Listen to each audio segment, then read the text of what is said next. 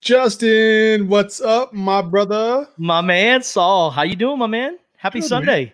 Hey, happy Sunday to you. Did you have an off day today? Kind of, sort of. Did you play some golf? Kind of, sort of. Or at least went to the driving range to work on my game a little bit. There you go. There you go. Hey, I'm working on it. I was living the dream here in the house, you know, working a little bit this morning, and then the power went out. So, naturally, when you get depressed, you start going to the liquor store. That's the first place you have to go. So that's what we did. So it's 105 degrees outside in Phoenix. Your power goes out, and the first thing that you'd think to do is go to a liquor store. Yeah, man. You know, it's just I got down my sorrows somehow. I'll tell you what though, Saul. I'm excited for today's Total BS podcast because normally on Sundays we have a guest. We didn't get a guest today, but it's going to be us two and, of course, our amazing listeners. And if you're also tuning in live, make sure you add some comments, join the conversation because we always appreciate the feedback and just the overall interaction. But today's podcast is going to be jam-packed. We're going to be talking some NBA. The NBA wanted Zion Williamson to do his thing in the bubble, but instead they got the Bubble Boys and the Red Hot Phoenix Suns. We'll talk about. You know it. I know Saul's got a big old grin on his face. Already, geez, come on, let's go. I'm sorry, let's do it. Your fans just might turn into our fans. Be cool, it's just part of the program. Spit your best 16 if you must. You're not whack, you just sound whack rapping after us. Yo, your fans just might turn into our fans. Be cool, it's just a part of this program. Spit your best 16 if you must. You're not whack, you just sound whack rapping after us.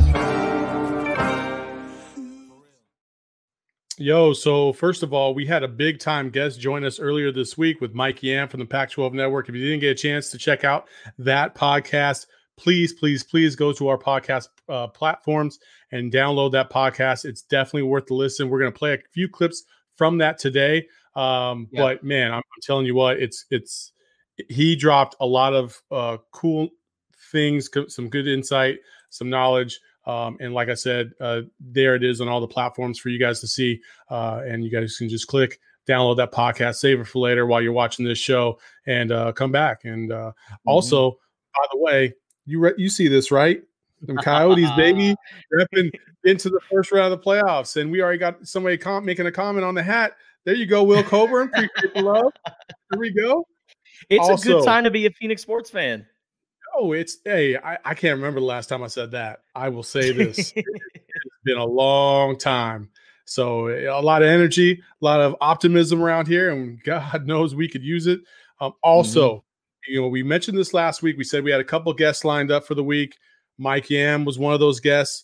This week, we have a super huge podcast. I feel like Justin's about to go ahead, do it to him, Justin. I know you got it ready. What? What's that? Go ahead. Hit it. Miss Sarah Spain from ESPN is going to join us on the podcast this week. And so it will not be a live stream because she obviously, you know, Sarah is a very busy woman. She's a writer. She's a sports host. She does her show. They're coming back with Spain and Fitz.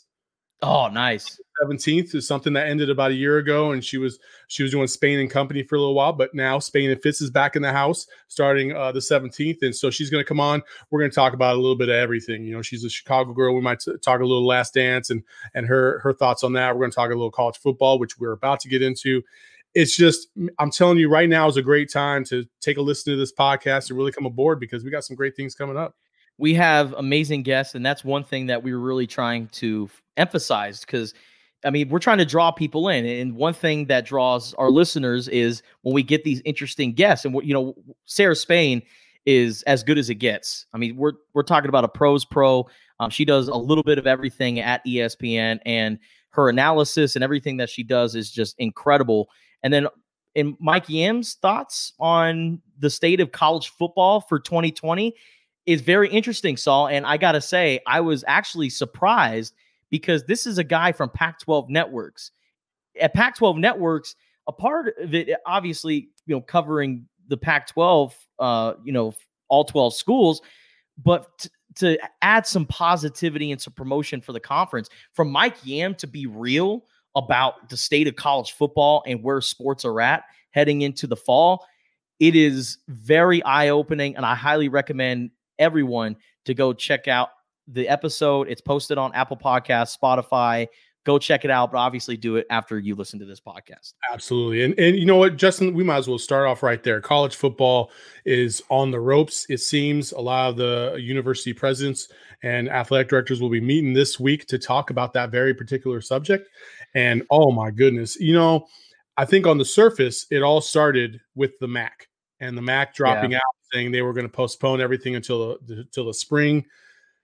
And right away, you can feel everybody's, sphincter kind of tighten up like, uh-oh, is this the first marble? Is this the first marble to go or the first domino to drop? And I think it is. And I think people are starting to come to that realization. But there's a lot more layers to it than just that, right, Justin?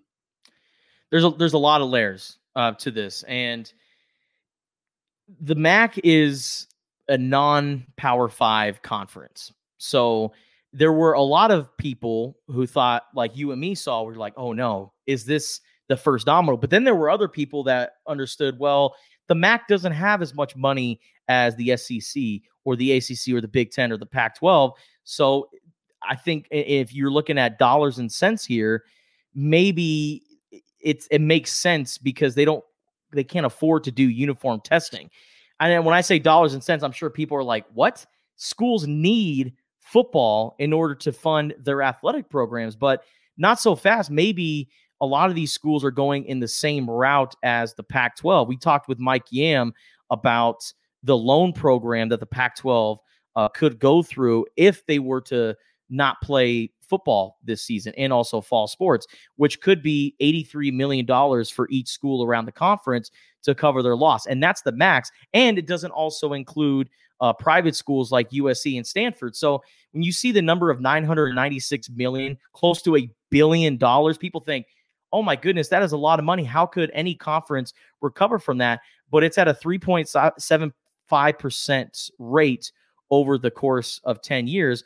And plus, there's so much money that goes into media rights that these conferences could cancel the fall sports season and then adopt this loan program. But listen, the Power 5 commissioners, they're all going to meet together over the next few days, and we could figure out what's going to happen with college football this year. Yeah. And I don't think it looks good.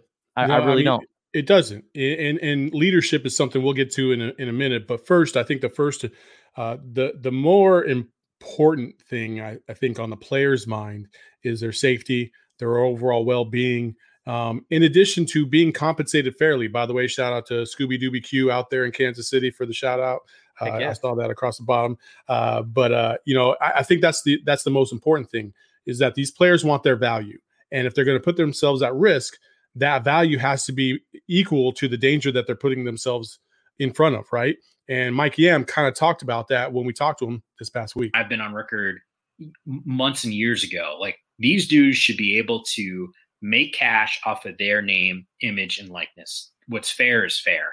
And I appreciate the scholarship argument, and I totally agree with it, and this whole idea of being an amateur. But if I'm a talented musician on a particular campus and, you know, so-and-so, you guys on your show say, hey, we're going to go and pay you to write our theme music for our show. Like, okay, cool. Like, I got that talent and that ability to go and do so. Why shouldn't I be able to capitalize it? And I'd say the same thing for the athlete. And maybe that musician is on full scholarship. To me, they should get that. And I'm glad NIL is going in their favor. I mean, the player movement is a very real thing right now. It is. And I think it's gotten so much momentum. And on different levels, you know, Mike obviously pointed out earlier this week that when the Pac-12 came out with their statement and their requirements, if you will, the Big Ten followed suit later on, and it was a kind of a different set of demands, especially when it comes to revenue. I think the Big Ten players were more focused on safety, playing, and moving forward that way, whereas the Pac-12 players were wanting some major revenue in return.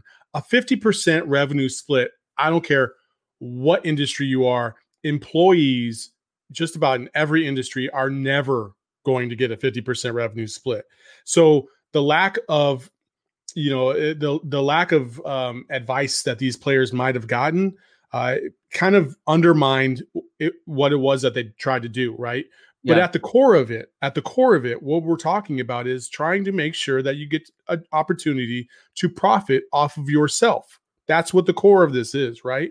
And then after that, we're also talking about safety. We're also talking about, you know, possible scholarship lengthening and getting your just due for putting yourself at risk. And I think because of this COVID situation, it has made it a lot more obvious what these players want and what they should be doing as they move forward. It's a very, very tricky and very slippery slope for both angles. Yeah. 50% revenue, even in a normal world, is still a huge reach. And I applaud them for standing up and creating this union, because now is an important time to be a student athlete. Now is an important time just to be an athlete in general, with the way the world is outside of just COVID. And that's why I applaud the Pac-12 Players Union, if that's what you want to call it, the We Are United movement, for emphasizing, focusing on racial injustice and getting justice, you know, for all. And it's very commendable. And again, I will continue to applaud them. But the fact is that the Pac-12 is kind of the odd man out in this whole thing, because other conferences and other players around the country, they want uniform testing because they want to be able to play football. If schools, if like, for instance, in the Big Ten, if one school isn't testing as much as another school, it's a wrap. To me, that just spells chaos for the future, because then there could be an outbreak during this condensed season. And then the NCAA and college football is going to get to a point where it's like, okay, now what? What are we going to do with this team that we got to face this week that has over half its players test positive for COVID-19? Look at Major League Baseball as a perfect example of that. You know, individual teams maybe not taking every single necessary precaution available. And now you're seeing teams here and there with players testing positive because maybe they're not taking it as seriously or as strict as they should be. Now, times that by 10, 15 per team? You know what I mean? Like, that's a huge amount of variable when it comes to individual people and putting them on campus. And if you can't trust the University of Arizona because they're not doing it the same way that ASU is doing it, and they're not doing it the same way Utah's doing it, or Colorado State or Syracuse or North Carolina, like, where are we going? You know what I mean? Like, it's just never going to work. So I understand why the players are doing that and why they want it to be completely uniform, and they want it to be stringent because they want to know that once they step on that football field, their safety was paramount to anything else. Exactly.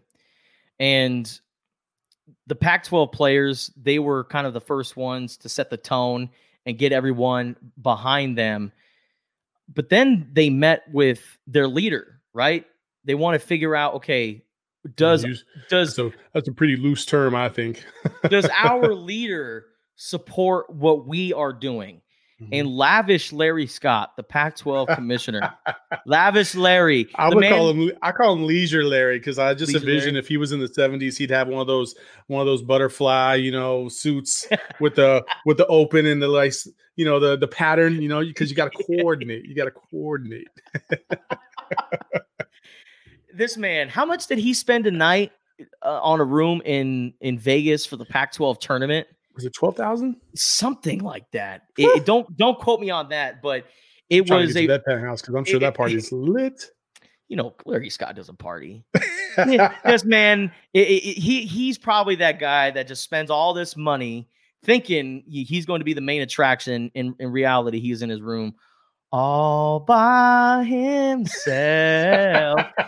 But going back to Larry, the players actually virtually met with Larry Scott to see if their leader, their commissioner, can get behind them on this. And then Larry Scott comes out and says that this We Are United movement is a PR stunt by the Pac-12 players, and they really weren't as informed as maybe they should have been.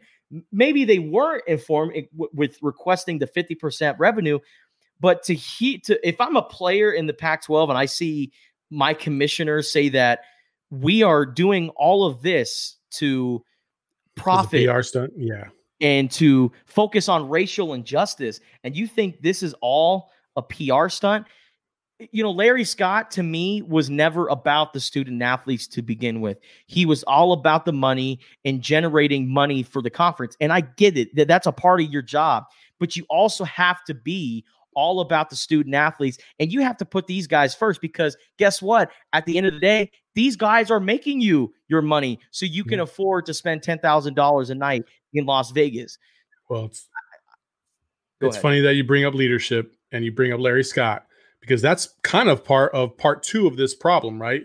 Like I said, there's many layers, not just two of them, but, you know, the lack of leadership all the way across college football. You know, there's not one specific person that you have to go to make sure that everybody else falls in line. And I think that's part of the problem. And Mike Yam touched on that as well. Lack of leadership at the top. Who's making the call on this stuff? Like, legitimately, who is? Power 5 football doesn't, it's autonomous. Like, they don't have to listen to the NCAA, essentially. Like, they can just kind of do whatever they want. You know, when all this stuff was happening, we were talking about schedules. I could tell you all the P5 commissioners are on a somewhat daily call. When the Big Ten, Kevin Warren comes out and says, hey, conference only schedule. And a day or two later, Bob Bowlesby's like, no, like, we're not even considering that right now. I'm thinking, ooh, like, this is, we're not all on the same page here. A couple days later, Pac-12 follows the Big Ten. They say conference only. Still the SEC, the ACC, the Big 12, not ready to announce anything. To me, that says there's not this uniformity at that level. I mean, he hit it on the head. That's exactly what the problem is. And it starts, honestly, I think people have this misconception that Mark Emmert, you know, at the head of the NCAA pretty much, can really push the buttons and pull the strings. That's not exactly the case. Each individual conference has its own power within its own conference to essentially nullify the season, right? So if the SEC or the Pac-12 or the Big Ten come out and say, we're not playing sports this year until the spring, guess what? You can't have a college football season, because you're not going to have a college football playoff without one of those major, you know, conference, you know, leaders. So what do you do?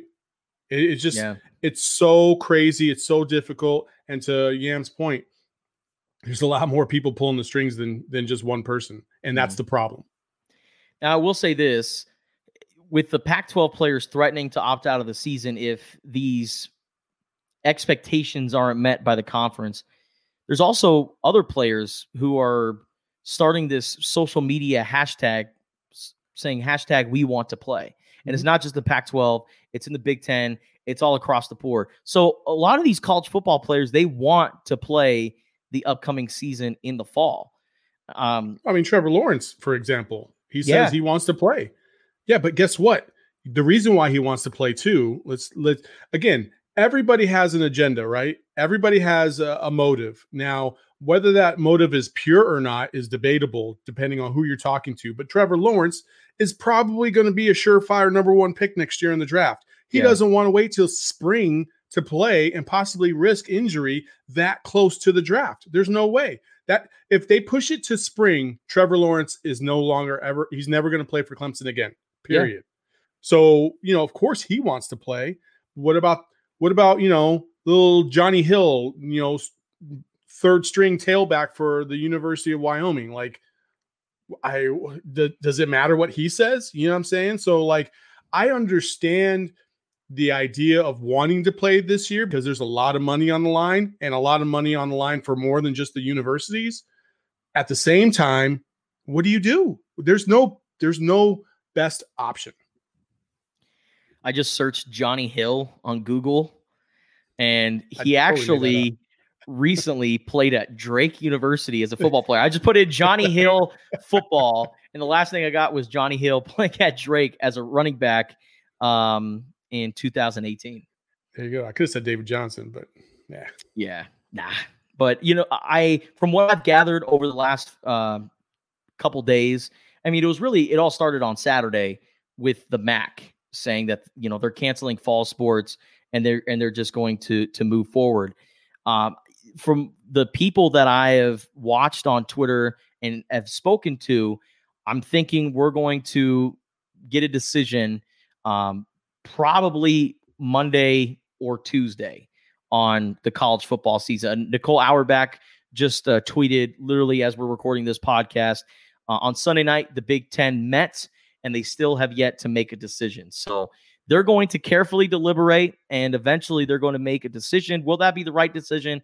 I don't know, but obviously there's a reason why I'm on this podcast and not making those decisions. I mean, again, we're talking about money. Money, you know, what did Wu-Tang sing? You know, cash rules everything around me. That's it. I mean, it's true. That's it. It is the motivating factor. Now, are these conferences really at the best interest of these players and pushing everything to the spring because they're worried about the safety precautions? Or are they just trying to buy themselves more time in order to get fans back into the stadium to make more money? Which one is it? You know what I'm saying? And so that's the difficult. You can't accuse a conference of doing that if you don't really know, but you know that is a very real possibility that is a motivation for some of these commissioners, because a lot of them rely so heavily on football to really provide money for the rest of the athletic department. And so it's a confusing and it's very complex situation on multiple fronts, not only money, not only likeness, not only COVID, not only social justice. It's just everything all in one bubble. And unfortunately, that bubble's about to pop. It seems like it's going to pop this week. Now, speaking of the bubble, see how I did that? Yeah. So the bubble down in Orlando, the NBA, another week. It's been fantastic to watch. And I got to say something, Justin. I know your Lakers have been kind of up and down. You know, they beat the Lakers and they lose a couple games. But you know who hasn't lost yet in the bubble is the Phoenix Suns. And, man, has it been fun to watch, especially Devin Booker. I mean, averaging over 30 points a game. He's been awesome. Hits a shot around Kawhi over Paul George to win it against the Clippers. I mean, he's been everything you hoped he would be and more. And you're really starting to see this Suns team come about. But. What's the but? But, you know, as a Phoenix Suns fan and an Arizona sports fan, it's like no, it's like either the universe or just individuals that are rotten to their core just can't let us enjoy this one little nugget of purity. They got to poop all over our salad just because. You know what I mean? And that individual this week was one Mr. Draymond Green. Of course it is. It's great to see Book playing well and Phoenix playing well, but get my man out of Phoenix. It's not good for him. It's not good for his career. Sorry, Chuck, but they got to get Book out of Phoenix. I need my man to go somewhere where he can play great basketball all the time and win, because he's that type of player. Are you tampering? Maybe. You know, $50,000 out of your pocket, and you deserved every single cent of it, Draymond Green. I'm talking to you. Keep your nose out of Phoenix's business. Hey, I'm telling you what, Devin Booker, for what he's worth, since I've ever known him, ever seen him play, ever heard him speak about the Phoenix Suns, he has always been dedicated to the franchise. He wants to make Phoenix a destination more than he wants to leave it, definitely. Mm-hmm. Okay? And a guy like Draymond Green, who continuously tries to recruit, you know, it's like, dude, I'm not even trying to hear you. Somebody said, I'm not trying to hear somebody who averages a triple single. You know what I mean? Like, come on, man. And I'm not trying to hear that. You know, Draymond's a great defensive player and he's a great talker. That's where it all ends, right there. That's it. Yeah. Okay. So you can miss me with that mess. You know, my favorite Draymond Green moment was when Paul Pierce was playing for the Clippers, and Paul Pierce was just sitting on the sideline, just yelling at Blake Griffin, "Come on, BG, he's too little. And then Draymond Green said, "Well, okay, you're in your last year. We'll keep chasing that farewell tour because, you know, guess what? They don't love you like that. Would you think you were Kobe?" Great trash talker, unbelievable trash talker, ultra competitor, but he's one of the most annoying guys in the NBA. I don't think he's as annoying as Pat Beverley, even though Pat Beverley, I do get a laugh out of him every single time. I love me some Pat Bev. He's gritty. he's a gritty guy. But my goodness, you know, Draymond Green talks like the guy who really didn't contribute to the group project. All he really did was do a little bit. He supervised and he got an A+. I'm sorry that you were paired with probably the greatest backcourt of all time, or at least the greatest shooting backcourt of all time. I'm sorry you had Kevin Durant, one of the top small forwards the game has ever seen, come and be your teammate. Draymond Green contributed to those championship teams with his defense. I'll give you that. But who was guarding LeBron James in all those NBA finals appearances? Andre Iguodala. It was definitely Andre Iguodala. And what about against the Toronto Raptors?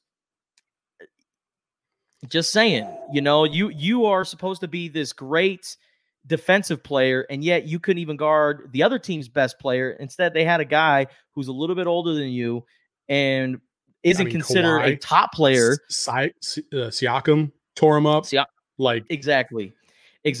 And when those two players, like I just mentioned, and Steph Curry and Klay Thompson, when they go down with injury and they're gone for most of the year, Kevin Durant's in Brooklyn. What happened with the Golden State Warriors? When you were asked to carry the team, you're over here debating whether you're going to pick LaMelo Ball or Anthony Edwards in the NBA draft.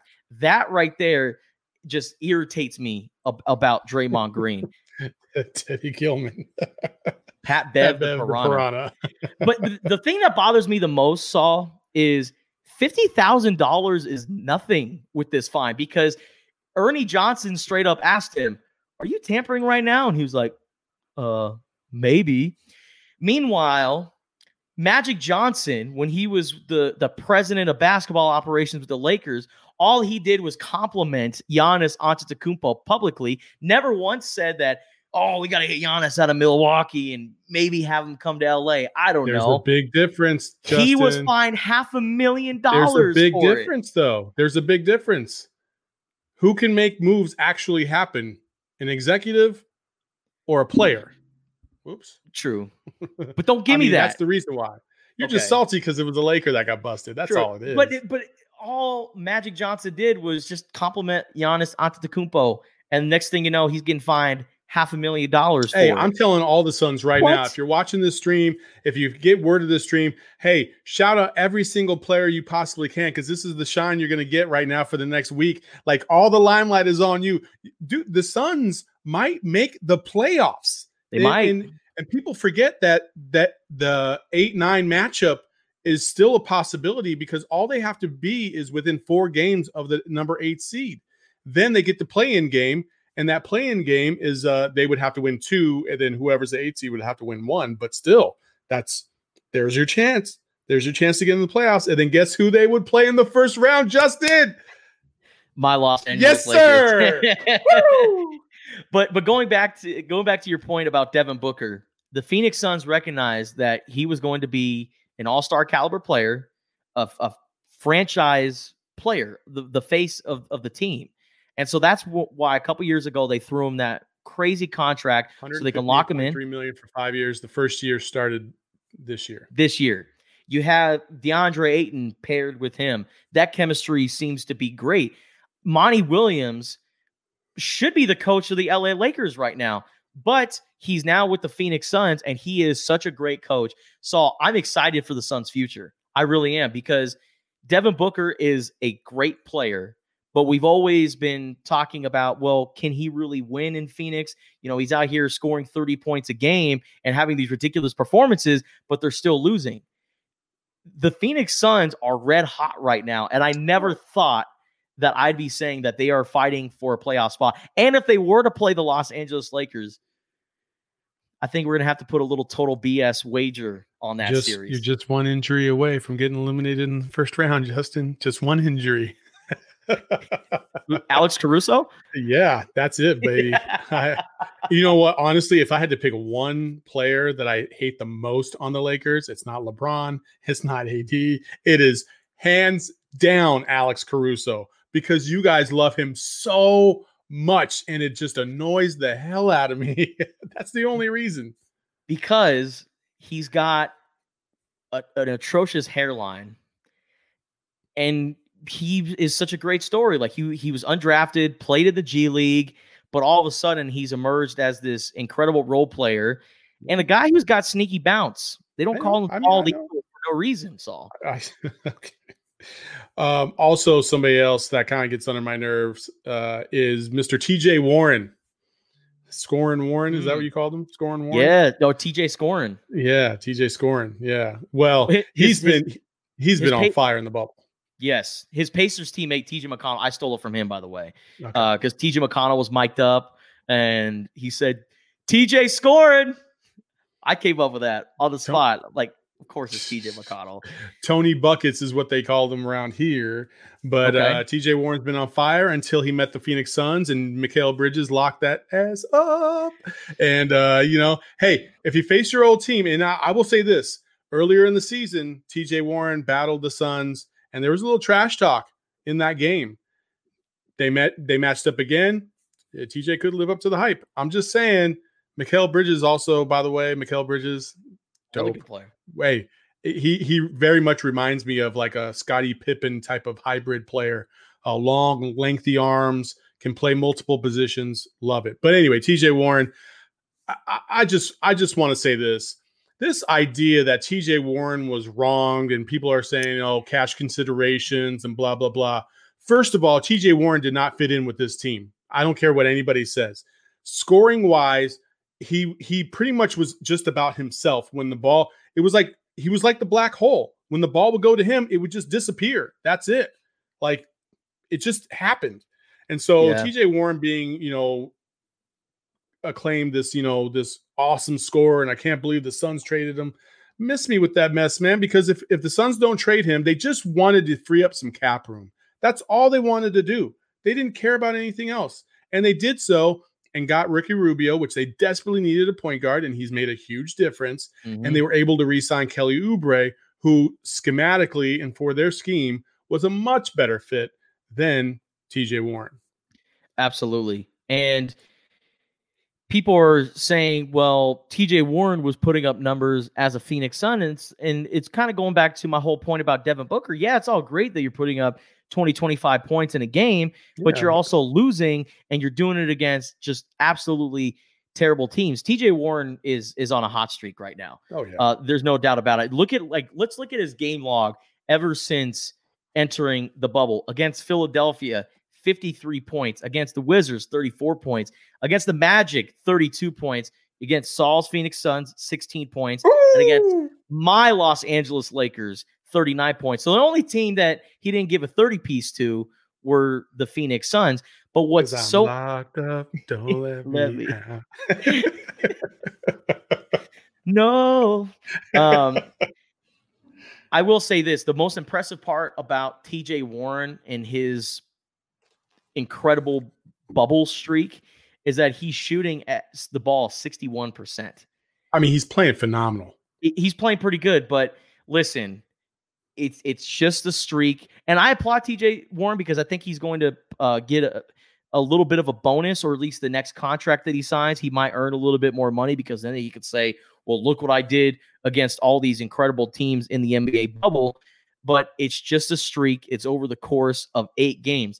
A lot of people forget so many average players had incredible streaks, and people were talking about, oh, let's pay this guy. Jeremy Lin.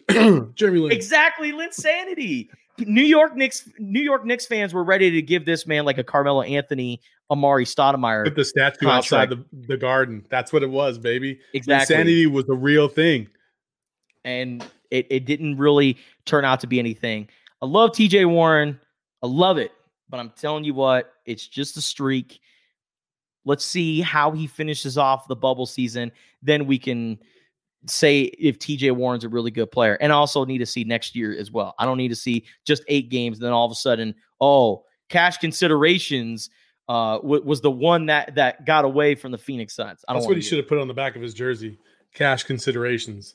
That would have been pretty funny. Oh, man. Also, talk about overhyped. And I understand Luka Doncic is a great player. I do not dispute that, not one bit. But come on. I understand he made it between the legs pass against Milwaukee. I get that. Do we realize James Harden does that like every other game? You know what I'm saying? Like, that's where the hype can miss me. Like, I just don't understand people that don't really pay attention or don't watch every single game, and they're like, and they see something for the first time, and they make it seem like it's the first time in the history of the game that's ever happened. No, son, it isn't. Luka didn't invent basketball. I don't care what you Dallas Mavericks fans out there think. James Harden has done that between the legs pass a million times. There's actually clips on Twitter that point out that fact. And so, like, I'm over the Luka hype train. Future MVP. You know what? Honestly, I would be surprised if Luka didn't win an MVP at some point. He is that good. But again, if he hits a three-pointer, it's not the first three-pointer in the history of the game. Okay, let's just take it from here and bring it down to here. Okay, let's just chill. Did you just do a Ross Geller? Yes, I did. Yeah. We mix it all over the place here, baby. Go ahead. I'll say, well, Luka. I think the reason why so many people were hyping up that between the legs play was, one, Giannis Antetokounmpo was guarding him, a guy who's probably going to win MVP this year. And defensive player of the year. And probably. Defensive player of the year. And it was at a critical point in the game. It was in the last minute. It was pretty much the play that sealed the deal for the Dallas Mavericks. But I agree with you, Saul. I mean, these are plays that we see from a lot of players. And just because he was this European player that nobody really thought would be this great, everybody is just completely all over him. But I totally get it. I understand the hype, but let's just not make every basketball play seem like it's greater than it actually was. It was a great basketball play. That's it. Yeah. Like, we can appreciate just a great basketball play for being just a great basketball play. It doesn't need to be like anointed top five of all time in something, you know, like just chill. And then last but not least, the 8th spot in the West, kind of crazy. You got the Blazers, you got the Suns, you got the Spurs, you got the Grizz. Those are the 4 teams that are left because you said that the Pelicans are eliminated and the Kings eliminated. Mm-hmm. Hey, and like you said, Adam Silver tried to give this one to the Pelicans, and they were like, "Get that mess out of here. Mm-hmm. We ain't trying to go back to the bubble. We're trying to go back home to New Orleans." Adam Silver wanted that first round playoff matchup to be Zion versus LeBron. Zion hasn't looked like himself, though. He hasn't looked like himself this entire time. He's looked not slow, but he just doesn't look right? Yeah. Well, and I also think, too, maybe he's on a little bit of a short leash, because he was pretty pissed off about his minute restrictions. Like, there was a game earlier in the bubble in which they lost, and Alvin Gentry took him out because he was on that minutes restriction because of his injury. And Zion Williamson was very upset about that. And so maybe he kind of checked out of the bubble, where it's like, okay, look, we are fighting for a playoff spot. Every game in this 8-game regular season matters. If you're not going to play me, the number 1 pick, the guy who's supposed to be the face of your franchise, in crunch time, then what the hell am I even doing here? So maybe this is Zion Williamson just completely checking out and being done with the bubble. But the NBA really wanted that Zion versus LeBron, and they're going to end up with AD versus DeAndre Ayton. Hey, there we go. I like how you did that. Yo, hey, I wouldn't be mad at that at all. It's either that. I mean, outside of the Spurs, pretty much every matchup. Honestly, if the Suns can't make it, you know who I want to see in the first round against the Lakers, right? Portland.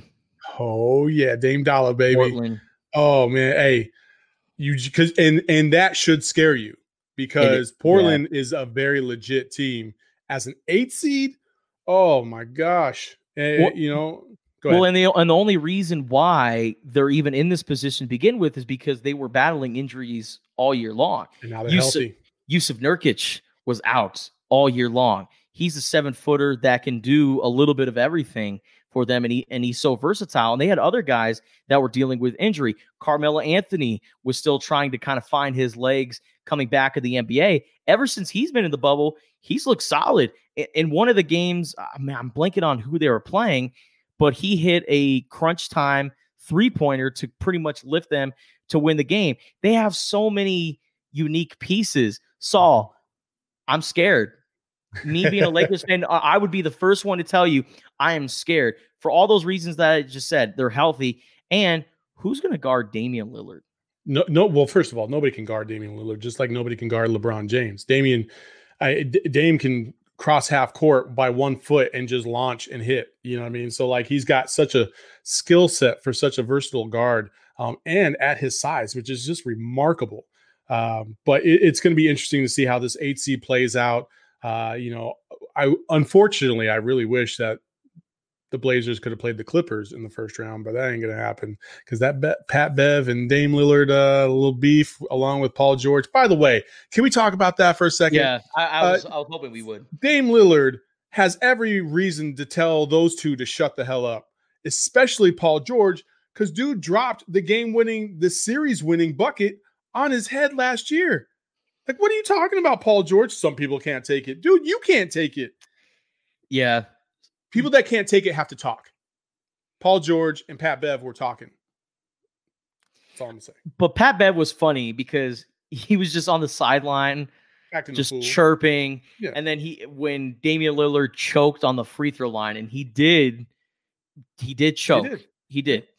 And that's usually not what we've seen out of Damian Lillard. Usually in those moments, he comes up big time. But he choked on the free throw line, and then they panned the camera over to Patrick Beverley, and he's constantly pointing at his wrist, you know, mocking the Dame Time slogan. And then you have, you know, Paul George saying, you know, some people can play and talk trash, some can't. And then Damian Lillard clapped back on Instagram and said, dude, you switch so many teams. Oh, yeah. What do you say? You boys is chumps. Yeah. He called them all chumps and said, listen, you're always switching teams. You've never had success. And this is the same Paul George who's been the victim of game winner after game winner after game winner. He's a victim of a game-winning shot in the NBA bubble against your Phoenix Suns, Saul. Devin Booker's game winner against the Clippers. Who is it over? Paul George, who, by the way, slapped his hand and should have been called a foul, but it didn't. And the greatest thing Paul George has ever done as an NBA player is take the LeBron-led Miami Heatles to 7 games. And you know what he did in that game 7? He dropped 9 points and was kind of like MIA. Yep. That's what Paul George has done in the NBA. Damian Lillard, incredible player. He's done so much for that franchise.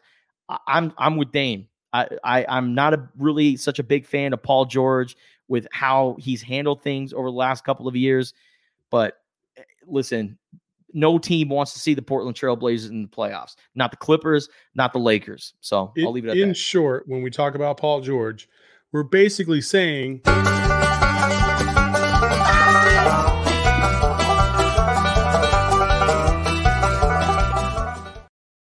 don't be that guy. Just don't be that guy. It's just damn that you, simple. Paul George. Damn you, Paul George. So I'm going to lead it off this week. I have a young lady who was just having a good time in the back of a truck, and they went into a parking garage. And I'm just say, keep your head up because you never know what's coming your way. It's okay. No, you didn't. No, you didn't. Amanda. No, Amanda. Amanda. Amanda. No, you okay? No, I'm not. I know you're not okay. But she hit that pole so damn hard. So for those of you who are listening on the podcast tomorrow, what it was is this young lady was in the back of a truck and she was sitting on the, you know, kind of the arm of the truck, if you will, you know, the higher part of the bed of the truck. And they went into a parking garage and you know those beams that tell you like nothing over 6'6" can come into clearance. The clearance beam. Yeah. She smacked her head against one of those things. Didn't see it coming. You know what? Okay. That noise. I could listen to that noise. Okay.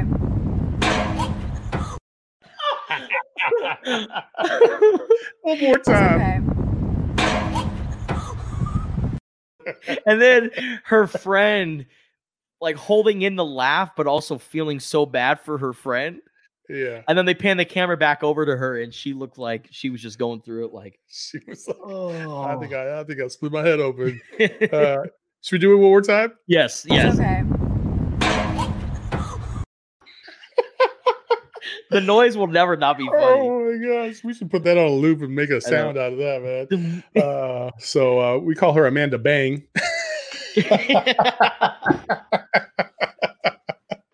Oh man. So not a good start for that young lady that night, but hopefully she's okay and she recovered. One more time. Oh, I just deleted it. I'm sorry, buddy. Dang it. Anyway, don't be that guy. So everyone has that significant other that they want to spend the rest of their life with. Well, this couple decided, or I wouldn't say she decided, this guy decided, I'm going to propose to my significant other on the nose of a boat out in the middle of the ocean. And when he asked his boy, family member, best friend, I don't know who it is, but when he asked for the engagement ring, guess what happened? It went a little. Are you stupid? Roman! What? Are you kidding me? Just epic failure. Are you stupid? That's my favorite part of the video because it sounds like the rapper 6ix9ine. I don't like him. I don't like 6ix9ine, but doesn't it kind of sound like 6ix9ine in the background? I have never listened to Tekashi Trash 9 ever, man. Don't ever ask me that question again. I don't blame you. Because I don't listen to snitches. I don't like that dude. I don't blame you. But plus, he looks nasty as hell, man. I know. He looks a little grimy. But play the clip again. I just got to see it. Are you stupid? Roman! What? Are you kidding me? You know, the guy who proposed was very relieved because you can hear him at the end saying, it's floating. It's right there. Because I know for about 4 seconds, that guy really thought that ring sank all the way to the bottom of the ocean. There's a bigger clip out there on TikTok, a little bit longer, and they do get the ring back. So big sigh of relief there, because that's what I was worried about. I was like, oh man, how much money is going down to the bottom of the ocean right now? This is terrible, man. It's like you were just like, you know, I don't know, in the back.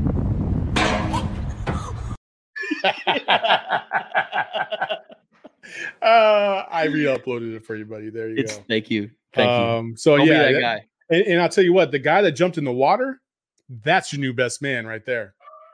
It's not the dude that was holding on to that ring and tossed it in the ocean like it was nothing. You know, it's the dude that jumped in the water to go get that ring for you and your fiance, man. That's a real best man right there. If there was a visible animal around the boat, like you saw a fin, would you jump in and get that ring? Hell no. You? No. Yeah, no. They'd be like, hell no. No. Hell to the no. No, not happening. I'm like, oh man, that's terrible, man. That's or I'd make the dude that threw the ring in there go get it. Just toss him. You better sink or swim. See that? Yep. That's your mistake right there. You fixed that. There you go. Get it. All right. Hey, just like every single week, we like to end on something positive, something that kind of makes your heart warm up. And so this week we have a father and daughter who are going to be practicing some cheers, and it's just, I'll let you take a look. Are you okay? Did that hurt? But hey, you see how you never straddled? You didn't go for a straddle right there, okay? Okay. And that was kind of dangerous. So make sure you go for the right skill, okay? Okay. Because if I say pull up and then straddle, and you do a pull up and you don't straddle, you're going to fall. But Daddy will always save you. I won't let you hit the ground like that, okay? Okay. But make sure you follow instructions, okay? Give me my big kiss. Are you ready to get it? You okay? Wipe those tears off. I got you. Let's get it. Big smile. Double up. 1, 2. Good. Drop full up to a straddle. Kick out now. Good. Hand ski. 1, 2. Lock out. Good. 1, 2. Good. Stretch. Lock out your leg. Prep. Double down. Go. Toes. Woo! Clean. Clean. Wow. I mean, that's just, you know, I have a daughter and I love, you know, obviously the whole Kobe accident, right? And the girl dad thing that kind of came out of that. It really took it to another level, I think, for a lot of dads out there, and how much they can mean to their daughters and how much of an example they can be for them. And to see this young man and his daughter, you know, she had a little turbulence. She kind of, you know, she struggled for a second. She kind of lost her focus, and he was able to comfort her and rebuild her, build her back up to the queen that she is. Boom. Beautiful moment. And just that whole routine, like how clean it was. I wasn't expecting that. Like after the first mistake, thought, okay, well, maybe they're just working on small things and eventually will lead to what we saw was the final product. And then he just said, no, you should have straddled. You didn't go for this. Yeah. Built up her confidence. And then they went and did the whole routine. And I'm like, I mean, what was your thought when she went into that first handstand and he's like holding her up like this? And she's like, I was what? And then he flipped her onto her feet. And I was like, oh my gosh, this is way more intense than I thought it was going to be. That's for sure. I wonder how many times they have practiced that, because she's a very young girl and they seem like they have perfected that. I don't know, man. That's just awesome right there. For sure. And I don't know if it's a theme, but you also have a father-daughter combo. This wasn't planned, honestly. I saw this picture that came across the Twitter timeline earlier today, and somebody had the caption, "Fellas, are you doing this with your daughter?" And so many people were like, hell yes, I'm doing this with my daughter. For our listeners who are listening on Apple Podcasts and Spotify and can't see this image, it is just a photo of a dad and a daughter, and both of them are wearing tutus. So, you know, he's trying to be this father figure that's just always around in his daughter's life and is willing to do everything that she's trying to do. And if that means put on a tutu, then so be it. And there are so many toxic, masculine, macho guys out there that are just that they have too much pride that they wouldn't even do something close like that. And I think that's where maybe sometimes, you know, a daughter and father's relationship can have a gap. I don't know what I'm trying to say here, but you have to be willing to just apply yourself to what your daughter is doing, and to see guys that are just willing to just have fun and be a part of the process. That is a great father right there. You know, the two guys that we just saw are fantastic. I think one of the things about being a dad, and Justin, I hope you get to experience this one day, as I sure, you guys, ladies, he came on, he's available now. But I think one of the things that I appreciate is I used to think in a very old school kind of way when it came to raising kids, right? And I started off with two boys right off the bat, and so, you know, boys are boys. You're rough with them. You're tough with them. And they bounce back and all this other stuff, right? And I thought I would have to take a different approach with my daughter. And I have, to a degree, right? But I quickly realized that if my daughter grew up and all she knew was me being like just this strict disciplinarian, then that's exactly who she would probably try to go after in life, you know, to mirror that. And yeah. I didn't like that. I needed to be somebody that I would be happy my daughter would want to be with someday. You know what I mean? Or at least mirror those kind of personality traits. So I actually went through a whole kind of identity rehab myself, and kind of looked deep down inside. And, you know, sometimes you have to go to counseling and kind of exercise some of those demons and try to figure out why you act a certain way. And how can you better yourself as you move forward? And I think everybody needs to do that, you know, kind of have to reset and take a look. And I think this is a perfect example of something that I've actually tried to do myself is, you know, be a little bit more open and vulnerable. Because it's okay. It's okay to understand that your man has a weakness or that your daughter has a weakness. And it's okay to have a partner that is able to help them get through that. And I think that's the most important part. And this father putting on a tutu and not acting like, yo, I'm too macho for this is an example for his daughter to grow up and understand that, like, all because you wear a tutu doesn't define who you are. Yeah. It's just something that you're doing to please somebody else because you have a good heart. And that's the message, mm-hmm. right? And so I think that's, it's just a beautiful thing. It is. And, you know, my brother just welcomed his daughter in September. And I can't believe that she's almost about to be a year old. Crazy. And time flies. But one thing that I've noticed about my brother is he has become vulnerable. It's not, it hasn't gotten to the point, because obviously she's still an infant, to where, you know, he's dressing up in a tutu or having tea parties with her. But you can totally tell the moment that my niece was born, there was a switch that flipped with my brother, and he became vulnerable, and his heart just became so soft. And it's so crazy to think, like, man, that was my brother. Like, this is my brother. Like, if I were to show you my brother from 4 years ago and show you the guy now, it's completely night and day. Or heck, even 2 years ago, it's night and day. Having a kid and having a daughter completely changes you.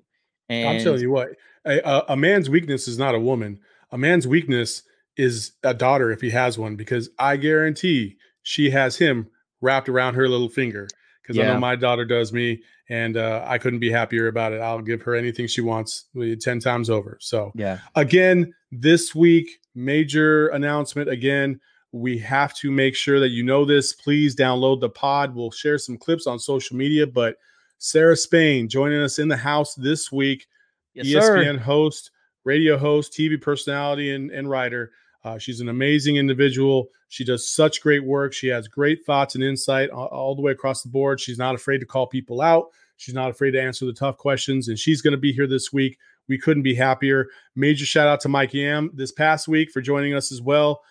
You know, these people are busy, right? They're busy with their day jobs, if you will, and they come on out of the graciousness of their heart. We don't pay them. We don't ask them. We just ask for some participation, and they've obliged greatly, and we can't be more thankful for that. So thanks to both those individuals for what they have done and what they will do. And again, you can download that all over our social platforms. But Justin, go ahead and tell them where they can find us. First of all, we can't say Sarah Spain without doing the we had to do the hip hop horn for Sarah Spain. We did it at the beginning of the podcast. We got to do it at the end. At least it wasn't this. Okay. We had to get that in there. We had to get time, it. Man. But we're going to have Sarah Spain on the next podcast. So please, please, please download Total BS Podcast. Subscribe. Did you forget what our podcast is called? I almost did. I had a brain fart. I almost called it my other podcast for the Arizona Daily Star, but I had a brain fart. So make sure you subscribe to the Total BS Podcast on Apple Podcasts, Spotify, and for the Sunday Night Throwdown that we always do every weekend. Make sure you subscribe to us on YouTube. Give us a like on Facebook, Twitter, and Instagram as well. But Sarah Spain, this week, subscribe, Apple, Spotify, share with all your friends, because it's going to be an incredible podcast. It's going to be a fun time. We can't wait to bring it to you this week. Until next time, we'll see you when you see you. Peace. Your fans just might turn into our fans. Be cool, it's just part of the program. Spit your best 16 if you must. You're not whack, you just sound whack rapping after us. Yo, your fans just might turn into our fans. Be cool, it's just a part of this program. Spit your best 16 if you must. You not whack, you just sound whack rapping after us.